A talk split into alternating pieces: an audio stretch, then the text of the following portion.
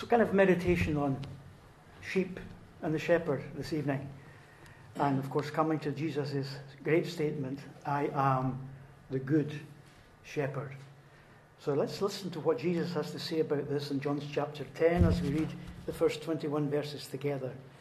This is Jesus' words. It's Jesus who is speaking and saying this. And he says this I tell you the truth.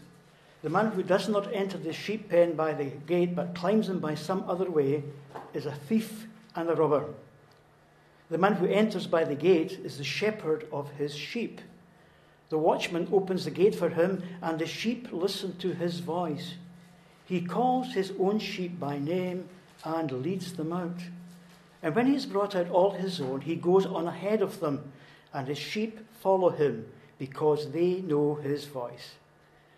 But they will never follow a stranger. In fact, they will run away from him because they do not recognize a stranger's voice. Jesus used this figure of speech, but they did not understand what he was telling them. And so he said, therefore, again, I tell you the truth. I am the gate of the sheep. All who ever came before me were thieves and robbers, but the sheep did not listen to them. I am the gate. Whoever enters through me will be saved. He will come in and go out and find pasture. The thief comes only to steal and kill and destroy. I have come that they may have life and have it to the full. I am the good shepherd. The good shepherd lays down his life for the sheep. The hired hand is not the shepherd who owns the sheep. So when he sees the wolf coming, he abandons the sheep and runs away. Then the wolf attacks the flock and scatters it. The man runs away because he is a hired hand and cares nothing for the sheep. I am the good shepherd. I know my sheep, and my sheep know me. Just as the Father knows me, and I know the Father, and I lay down my life for the sheep. I have other sheep that are not of this sheep pen. I must bring them also. They too will listen to my voice, and there shall be one flock and one shepherd. The reason my Father loves me is that I lay down my life only to take it up again. No one takes it from me, but I lay it down of my own accord. I have authority to lay it down and authority to take it up again. This command I received from my Father. At these words, the Jews were again divided. Many of them said, He is demon possessed and raving mad. Why listen to him? But others said, these are not the sayings of a man possessed by a demon. Can a demon open the eyes of the blind? And these are the words of Jesus. So, see, this is a, it's a theme that recurs through the Bible, from the early chapters of Genesis right through to Revelation. And I wanted to kind of jump in in one or two places, but I promise I won't have something to say about every book, otherwise, we'll probably be here till tomorrow morning. But one or two ideas Way back to the patriarchs. Remember Abraham? He was a, he was a man with sheep, herds of sheep and cattle. In fact, they had so many at one point that he, he and his nephew Lot kind of fell out because the shepherds were having arguments and fights with each other. And remember, Abraham said to Lot, Okay, Lot, we'll have to, we'll have to go different ways. You choose. He was gracious enough to let Lot choose. And of course, Lot looked around and saw the green valleys and he said, That's where I'm going. That's not the way that God wanted Abraham to go. But Lot went that way. And we know what happened to Lot. And then God led Abraham further towards the promised land. Abraham and Lot. And remember his grandson, Jacob, what he did. He cheated his brother, remember, of the inheritance for a, they called a mess of pottage. It was something like soup. And off he went to his uncle Laban. He had to run away. And when he got there, he fell deeply in love, of course, with Laban's daughter, Rachel, I was going to say Raquel, Rachel. and he just fell in love with her. And he wanted to marry her. And Laban, being a kind of shrewd man, said, Where's your dowry? He said, Well, I don't have one. So you know the story. Work seven years and you can marry her. And so he did. And he got married. But of course, not to Rachel. He got married to Leah. And uh, after he kind of had a wee talk with his uncle about this, he said, Right, I still want to marry her. So he said, Work another seven years, you know and you get her. And during that time, he agreed that he would take with him all the sheep which were not pure colour. Remember, we call them Jacob sheep today, don't we? Jacob sheep. And when he left and went back home, he had an experience with God that changed his life completely. And his name was changed from Jacob to Israel, line of God. And God had prepared him. And sheep come into that story too. They keep popping up, these sheep. Um, further on, Joseph, he was sent to find out what was happening to his brothers who were with the sheep. And of course, when he arrived, his brothers hated this guy and they thought, right, now's our chance, we'll get rid of him. And so they did, and they put him in a pit, but then they sold him to a, a group of travelling, travelling men. I forget what they were. Not terrible. Um, uh, and he ended, of course, down in Egypt. And it was because he went to find out about the sheep and how they were getting on. And he said eventually, You meant this for evil, and God meant it for good. Not only for the Egyptians, but for the family as well, the provision of God. And he was going to look for sheep when this all happened and took place. Let's come into kings. There was this king called David, who was a man after God's heart, a, a young guy when he was anointed to be the next king. And remember, Samuel went down to the house of Jesse, and all through the brothers till they came to the last one and said, David, he, he's just kind of a wee lad. He's looking after the sheep, you know. That's not important. But that was the man, and that was God's man. And during the time that he looked after these sheep, he proved God's care and God's provision for him, didn't he? He killed a lion and a bear. And also, because of that, he had the courage to stand up to this guy called Goliath, you know, and with his sling, dunk, and defeated him. But once again, here was David, and he learned about God through being a shepherd. And because of his experience of God in his life, wrote Psalm 23. Yes, the Lord is my shepherd. What a truth that is. The Lord is my shepherd. So through the patriarchs, the kings, into the prophets, prophet Ezekiel, he had this to say to the people. He says this, a word from God to you. God's saying, the Lord is speaking, and he says, I myself will be the shepherd of my sheep, and I will come to them, make them lie down, saith the Lord Jehovah. Here is the pro- prophecy that he himself will become the shepherd of his sheep. And of course, we know that that prophecy was fulfilled in Jesus. Prophesied in the Old Testament, fulfilled in the New Testament. And even when we come to the birth of Jesus, shepherds are involved again, aren't they? Who get the message? Shepherds in the fields looking after their sheep. And they were terrified, scared out of their wits when the angel appeared to them. Um, and they obeyed what they said and they went and they found Emmanuel, we were thinking about this morning, weren't we? They found Jesus. And their fear was turned to rejoicing. And they went back with gladness in their hearts because they'd seen, they'd seen this baby, this baby, this promised one. Emmanuel, God with us. So at Jesus' birth, again, sheep. And what about his teaching when, when Jesus matured as a man? What about his teaching? Well, there's that lovely parable, isn't there, about the, the, the, the sheep that was lost and the shepherd left the 99 and said, No, I'm, I'm after my sheep. And he went until he found the sheep. And it's a lovely picture. And he laid the sheep on his shoulders and he brought it back rejoicing. He'd found the sheep that was lost. And we're a bit like that, aren't we? We're a bit like the sheep that was lost. And there's rejoicing in heaven ah, if one sinner repents and is brought back into the fold. And that was Jesus' teaching. He taught about it. But not only that, he had a heart for people. He really cared for people, Jesus. That was the kind of person he was. And in Matthew, we read about he had been visiting towns and villages, teaching in the synagogues, and preaching the good news of the kingdom, healing every disease and sickness. And he looked out at the crowds, and he had compassion on them, because they were harassed and helpless, like sheep without a shepherd. And that's what happens to sheep when they don't have a shepherd, doesn't it? They get lost. And Jesus realized that these people were lost. They didn't have any meaning, purpose in life. And his, his, his heart went out to them with love and compassion. This is Jesus. And here tonight, we read this passage from John chapter 10. Let's come into John chapter 10. And Jesus is speaking. And here is his teaching. And Jesus says these, these startling words I am the good shepherd. The good shepherd lays down his life for the sheep. He says, I know my sheep, and my sheep know me. So clearly, there was a distinction between the sheep that were Jesus' sheep in the passage we read and other sheep. They weren't all, Jesus wasn't saying, You are all my sheep, but he says this My sheep hear my voice, and they know me, and they follow me. And I think the idea of being sheep and my sheep of Jesus comes from the custom of penning all the sheep together in a communal safe place at night in a corral. And the shepherds would bring their sheep there and leave them overnight.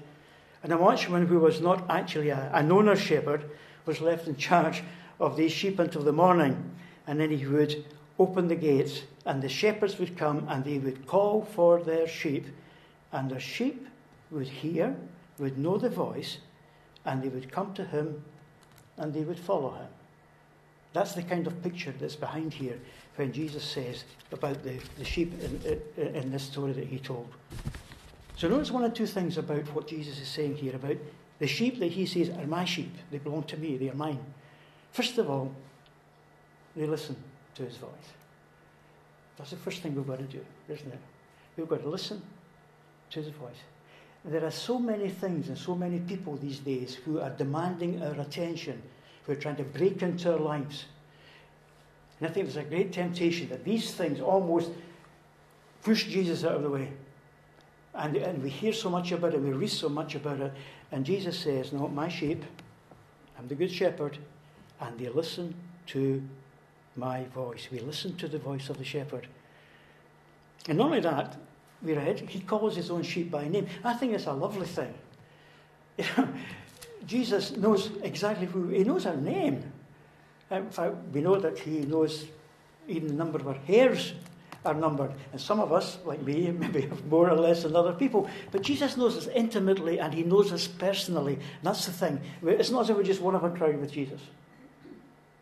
There's a special relationship between us and Jesus as the shepherd, and he calls us by our name.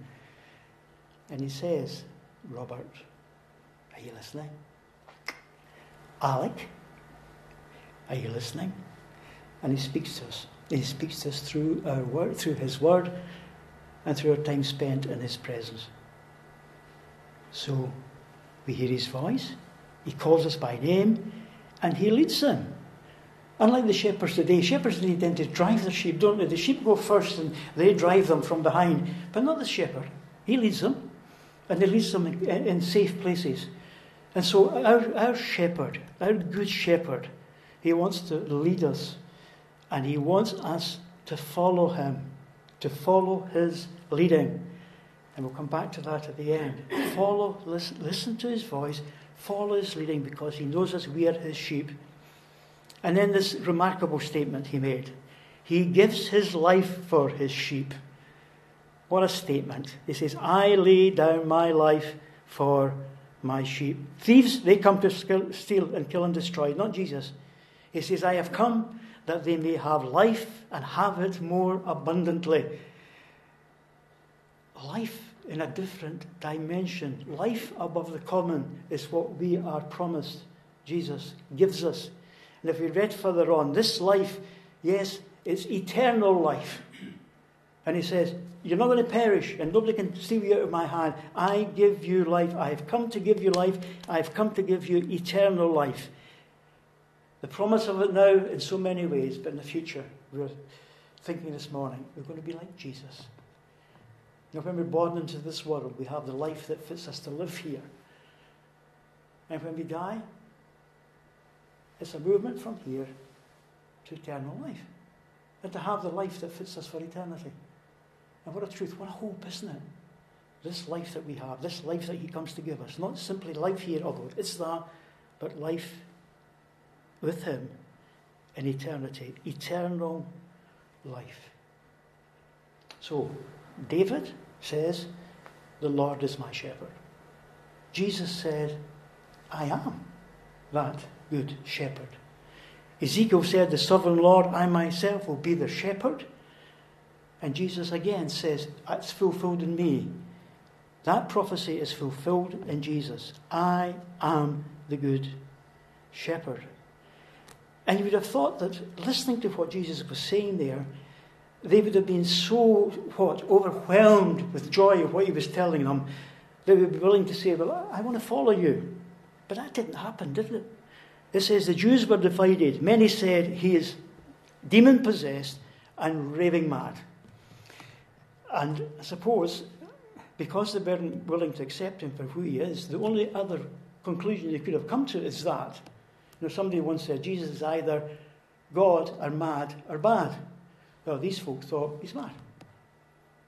They didn't accept him as who he was. This good shepherd, this promised one, who was able to say these words. Remember back in the Old Testament when Moses was at the burning bush and God said to him, I am. And Moses said, If I've got to go and tell Pharaoh this, who do, what's your name? Who did I say sent me? And he says, You go and tell him that I am who I am, the eternal God who always was, who is, and who ever will be. That is who this God is. I am, a sacred name.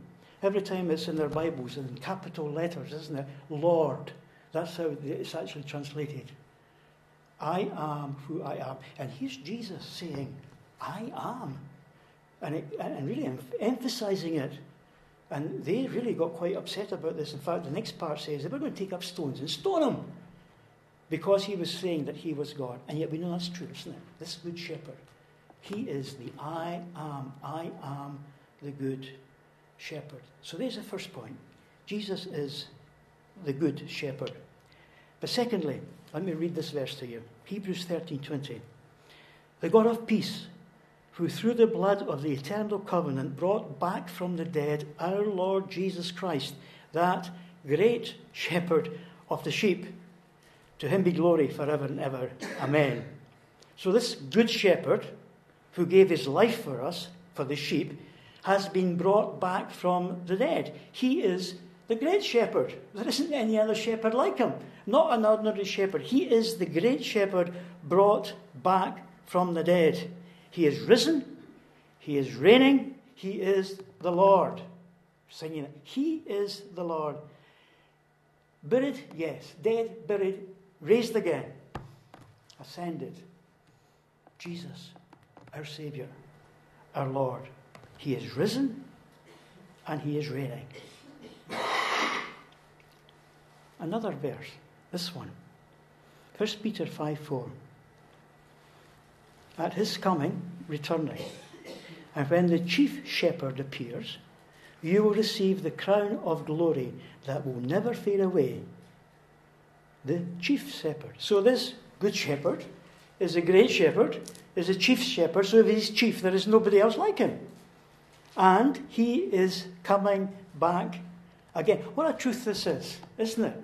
I think in this world we live in, more and more as a Christian, the one thing that I hold on to is this what sure, certain, living hope that we have that Jesus is coming back. It's a sure, certain, living hope. It's not something we do, like, I hope it's going to be nice tomorrow or I hope Raith Rovers win on Saturday, or I hope. It's not something, it's, it's, it's something we have. It's a hope that we have which is sure and certain and living. This shepherd, this good shepherd, this great shepherd, this chief shepherd will return. And we're going to receive a crown of glory that will never fade away. He is coming back. Hallelujah. What a Saviour. And that's in the future for us, sure and certain. And one last verse Revelation. For the Lamb at the center of the throne will be their shepherd. He will lead them to springs of living water, and God will wipe away every tear from their eyes. This shepherd who is coming back is, is the eternal shepherd. The eternal shepherd. It's not just for a short period of time but he will lead us to springs of living water to refresh us and wipe away every tear from our eye. This is our future. This good shepherd, this great shepherd, this chief shepherd, this eternal shepherd And it's into his presence that we have come this evening. This good shepherd who gave his life for us, this great shepherd who rose from the dead, this chief shepherd will reward us when he comes again, and this eternal shepherd will provide for us abundantly throughout eternity. So, this shepherd, what a shepherd. This is what he does for us. And what does he want from, from us? He wants us to listen to his voice and to follow him. That's what he wants. If we acknowledge who he is and is determined to listen to his voice and to follow him. And that's what Liz is going to sing about now.